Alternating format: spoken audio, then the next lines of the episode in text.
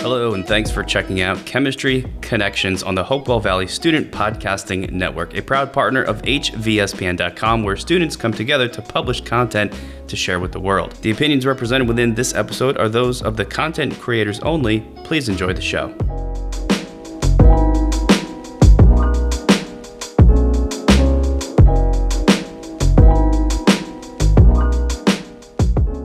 Welcome to Chemistry Connections. My name is Xavier Park, And I'm Brian Shen. and we are your hosts for the chemistry of lithium ion batteries. Today we'll be discussing how lithium ion batteries work and how their environment affects them. Lithium ion batteries are used in numerous applications from mobile devices to electric cars. They're currently the highest energy density batteries that are mass produced. In the past, nickel metal hydride or lead acid batteries were common for any application requiring rechargeable batteries. Sounds like we're dealing with some complex topics here. Let's explain them in a little more detail in case our listeners are getting overwhelmed. While these batteries might seem complicated, the chemistry behind them is still based on the same concepts of electrochemistry. It's just like an electrochemical cell with an anode and a cathode. Lithium ions travel back and forth between the anode and the cathode as the battery charges and discharges. The cell also consists of an electrolyte solution. This solution is usually a solution of lithium salts and a solvent. Is there any reason why they use lithium ions instead of other elements? While other than it being in a name, uh, lithium ions are rather small compared to other elements. A lot of lithium can be stored in a small area, which is why lithium ion batteries have such high energy densities compared to lead acid batteries or nickel metal hydride batteries, which are both larger elements. And there's different types of lithium ion batteries as well, right? Yeah.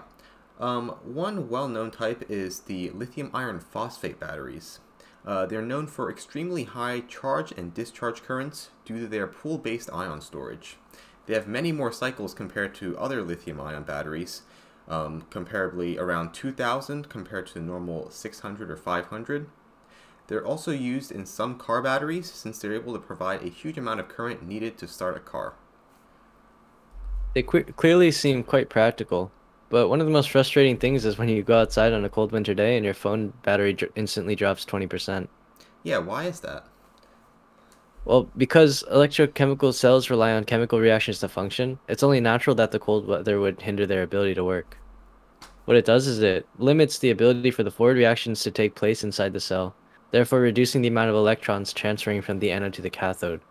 And this means that less energy is being generated. For similar reasons, this is why your phone's battery might seem to be restored when it eventually warms up. Once it reaches a certain point, the chemical reactions start taking place again, and the function of the battery uh, continues. So now that we know that heat can help the battery's function, can heat also be detrimental? Yes, actually. These electrochemical cells are sealed, so they are more or less closed systems in some ways. There are therefore pressures inside the cell, and we know from chemistry that heat introduced into a system tends to increase pressure because particle movement becomes a little more chaotic. Oh, that's a bit concerning, because batteries heat up by themselves during use. That explains why batteries have limits on how much current can flow through them. Usually, higher capacity batteries have higher internal resistance, while high current cells generally have lower internal resistance. When the same amount of current is being drawn from a cell, the cell with lower internal resistance will generate less heat and see a lower voltage drop.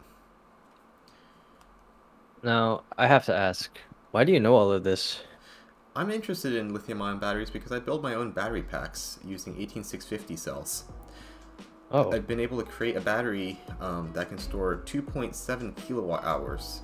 That's running a 1000 watt load for 2.7 hours. wow.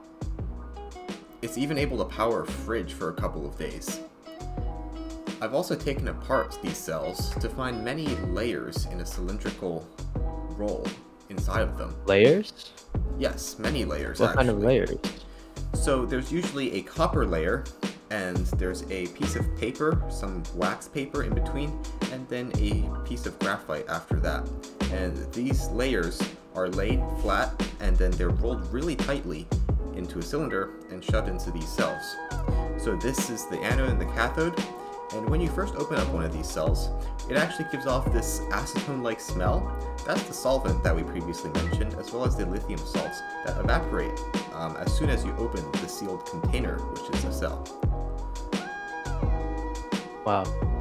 Well, thank you for explaining that, Brian. That's definitely very interesting and really shows a application of your chemistry knowledge. And thank you for listening to this episode of Chemistry Connections. For more student-ran podcasts and digital content, make sure that you visit www.hvspn.com.